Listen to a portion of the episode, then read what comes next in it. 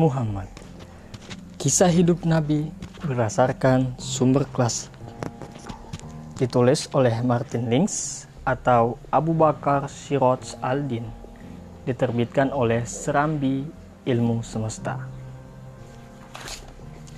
Bagian 16 Ibadah Sesuai dengan dua kata terakhir itu, Nabi kini mulai bercerita tentang malaikat dan wahyu kepada orang-orang yang sesudah istrinya paling dekat dan paling akrab dengannya. Hanya saja, beliau meminta mereka merahasiakannya. Namun, situasi seperti itu tidak berlangsung lama.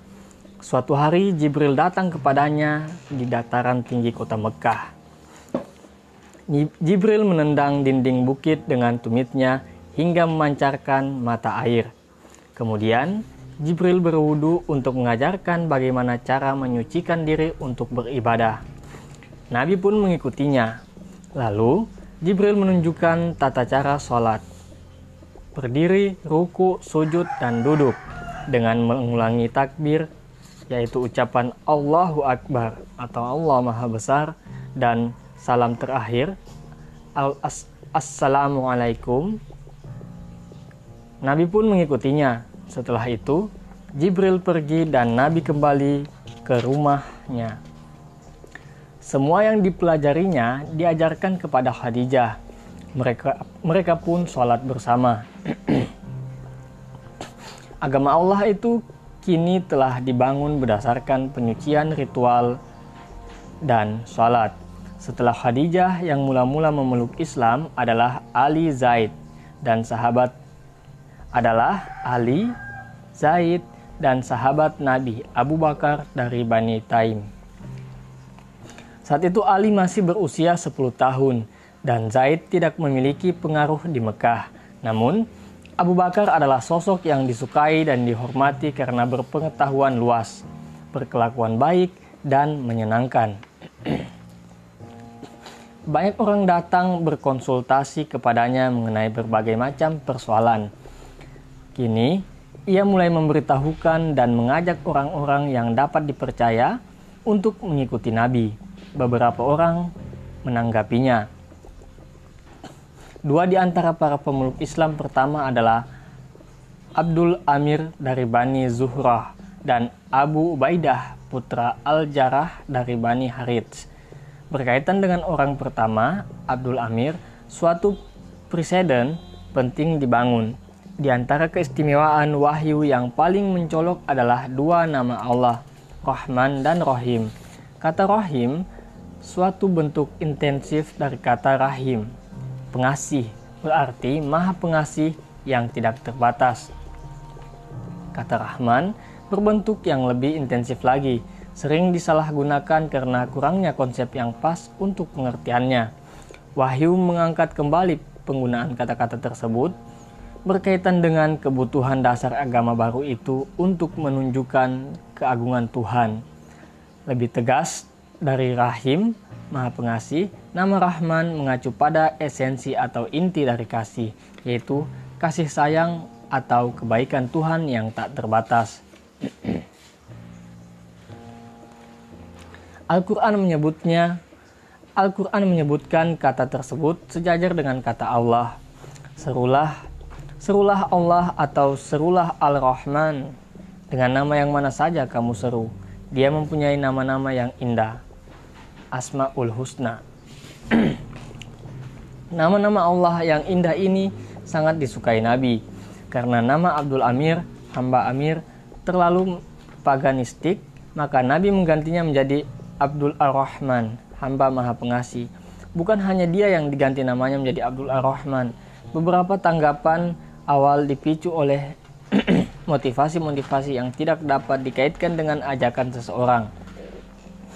Kemampuan Abu Bakar menakwilkan mimpi telah lama dikenal di penjuru Mekah. Pada suatu pagi, tak diduga ia dikunjungi Khalid, putra seorang penguasa di Syam, Said ibnu al-As. Dari wajahnya, pemuda itu masih tampak dihantui rasa takut atas pengalaman yang mengerikan. Dengan terburu-buru, ia menjelaskan mimpinya semalam. Baginya mimpi itu penting, tetapi ia tak mengerti maksudnya. Dapatkah Abu Bakar menakwilkan mimpi itu? Ia bermimpi bahwa dirinya berdiri di tepi jurang besar. Di bawahnya nyala api berkobar-kobar. Lalu, ayahnya datang mencoba mendorongnya ke dalam jurang itu. Ketika keduanya bergulat di tepi jurang itu saat yang paling menakutkannya, ia merasa ada dua tangan menarik pinggangnya, membantunya melawan upaya ayahnya itu. Setelah berba berbalik, ia melihat penyelamatnya itu adalah Al-Amin, Muhammad putra Abdullah. Ketika itulah ia terbangun. Ucapkan selamat atasmu, kata Abu Bakar. Orang yang telah menyelamatkanmu itu adalah Rasulullah, maka ikutilah dia. Ya, engkau harus mengikutinya. Hanya dengan masuk Islam engkau akan selamat dari kobaran api. Khalid langsung menemui Nabi. Setelah menceritakan mimpinya, ia bertanya kepada Nabi, apa gerangan pesan beliau dan apa yang harus ia lakukan. Nabi menyuruhnya agar masuk Islam. Khalid pun masuk Islam, tetapi ia merahasiakan keislamannya dari keluarganya.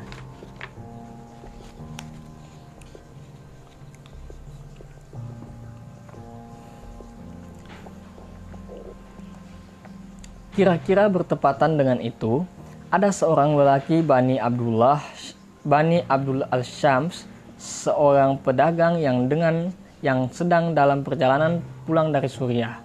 Di tengah malam, ia terbangun oleh suara teriakan di padang pasir. Hai orang yang tidur, bangunlah, sungguh Ahmad telah datang di Mekah. Pedagang itu adalah Utsman, putra Affan, dari Bani Umayyah, dari pihak ibunya. Ia cucu salah seorang putri Abdul Al-Muttalib, Ummi Al-Hakim Al-Baidah, Al-Baidah, bibi Nabi. Suara itu membekas dalam hatinya. Meskipun tidak mengerti maksud ucapan telah datang itu, Usman juga tidak tahu bila kata Ahmad yang paling terpuji maksudnya adalah Muhammad yang terpuji.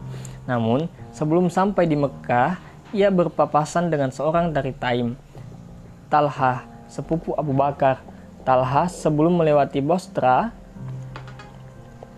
di sana ia ditanya oleh seorang pendeta, apakah Ahmad telah muncul di tengah-tengah penduduk tanah suci?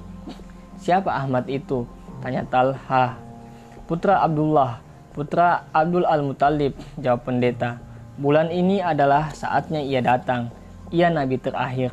Talha mengulangi perkataan itu kepada Utsman. Setelah Utsman menceritakan pengalamannya, maka dalam perjalanan pulang itu Talha mengusulkan agar mereka pergi menemui menemui sepupunya Abu Bakar yang dikenal sebagai teman dekat orang yang kini mengiang di benak mereka.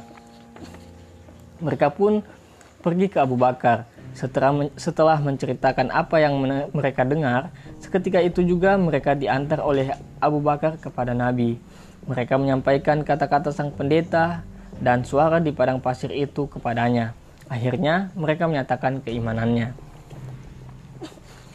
Pemeluk Islam keempat, kejadiannya tidak kalah menarik dengan yang di atas adalah Abdul Allah ibnu Mas'ud adalah adalah seorang pemuda kelompok sekutu dari Bani Zuhrah.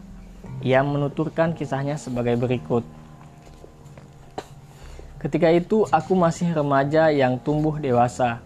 Aku sedang memberi makan gembala milik Uqbah ibnu Abi Mu'aid. Suatu hari Nabi dan Abu Bakar lewat. Beliau bertanya kepadaku, apakah aku mempunyai susu untuk mereka minum? Aku jawab bahwa gembala ini bukan milikku, tetapi aku dipercaya untuk memeliharanya. Karena itu aku tidak dapat memberikan susu untuk mereka minum. Nabi berkata, apakah engkau punya seekor domba betina muda yang belum dikawinkan dengan domba jantan? Aku bilang punya. Domba itu kubawa kepada mereka. Setelah mengikatnya, Nabi meletakkan tangannya ke puting susu domba betina itu dan berdoa. Segera puting domba itu penuh dengan air susu. Abu Bakar membawa sebuah batu berlubang mirip sebuah mangkuk. Nabi memerah susu itu ke dalamnya dan kami semua minum. Lantas Nabi berkata kepada puting susu itu, "Meringanlah, lalu keringlah ia."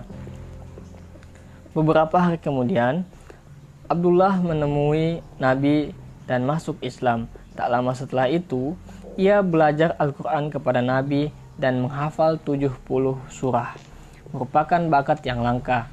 Karena itu Abdullah menjadi salah seorang pembaca Al-Quran terbaik.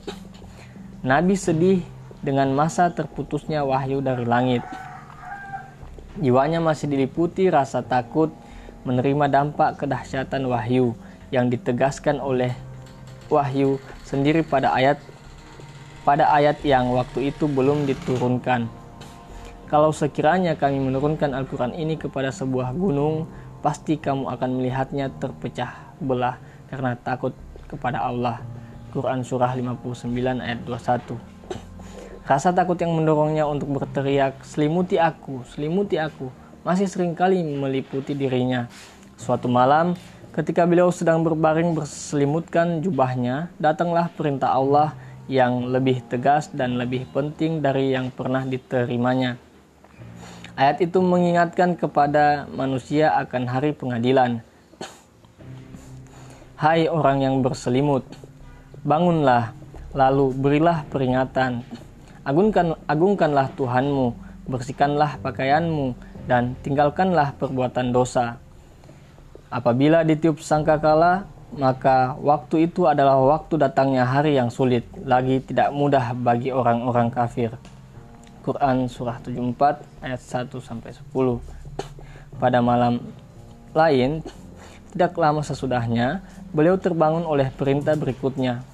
Beliau dan para pengikutnya diharapkan meningkatkan intensitas ibadahnya. Ayat itu menegaskan betapa besarnya tanggung jawab yang dibebankan kepadanya.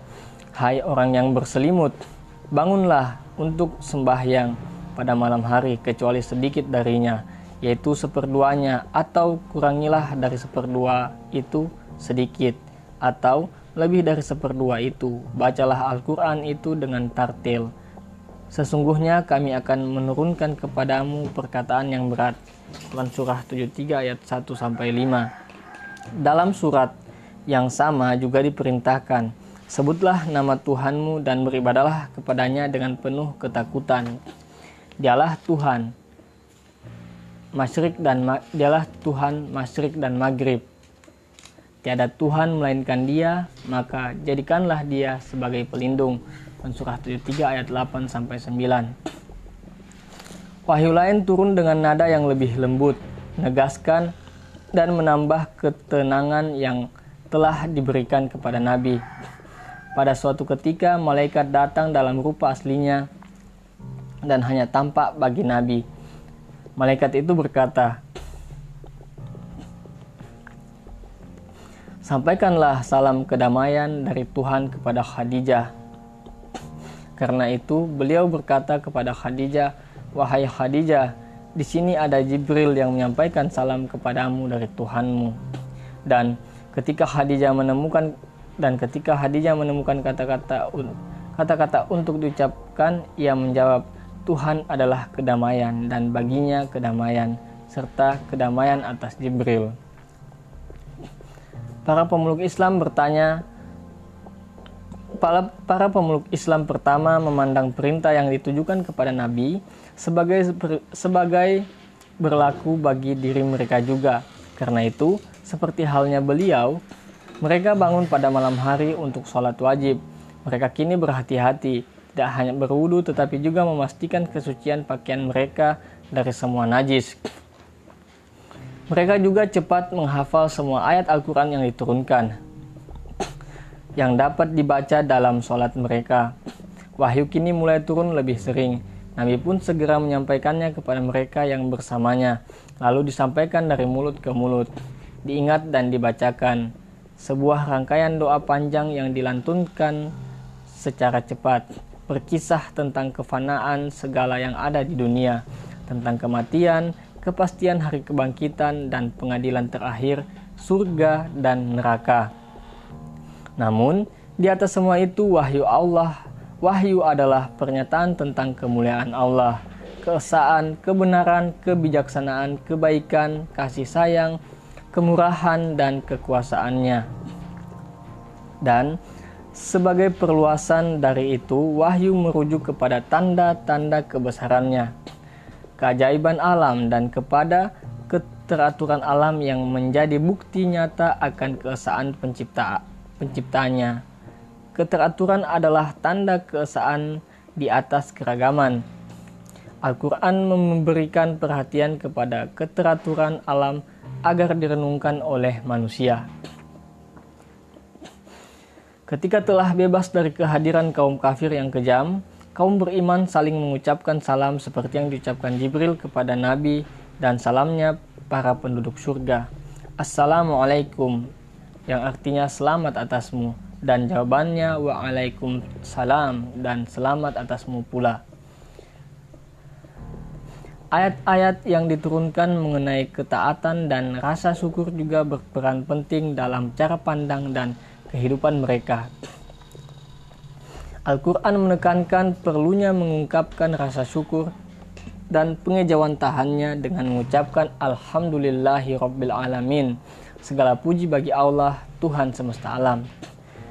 Sedangkan mengenai ketaatan dan dedikasi ucapannya adalah Bismillahirrahmanirrahim yang artinya dengan nama Allah yang Maha Pengasih dan Penyayang. Ini merupakan ayat pertama setiap surah Al-Quran.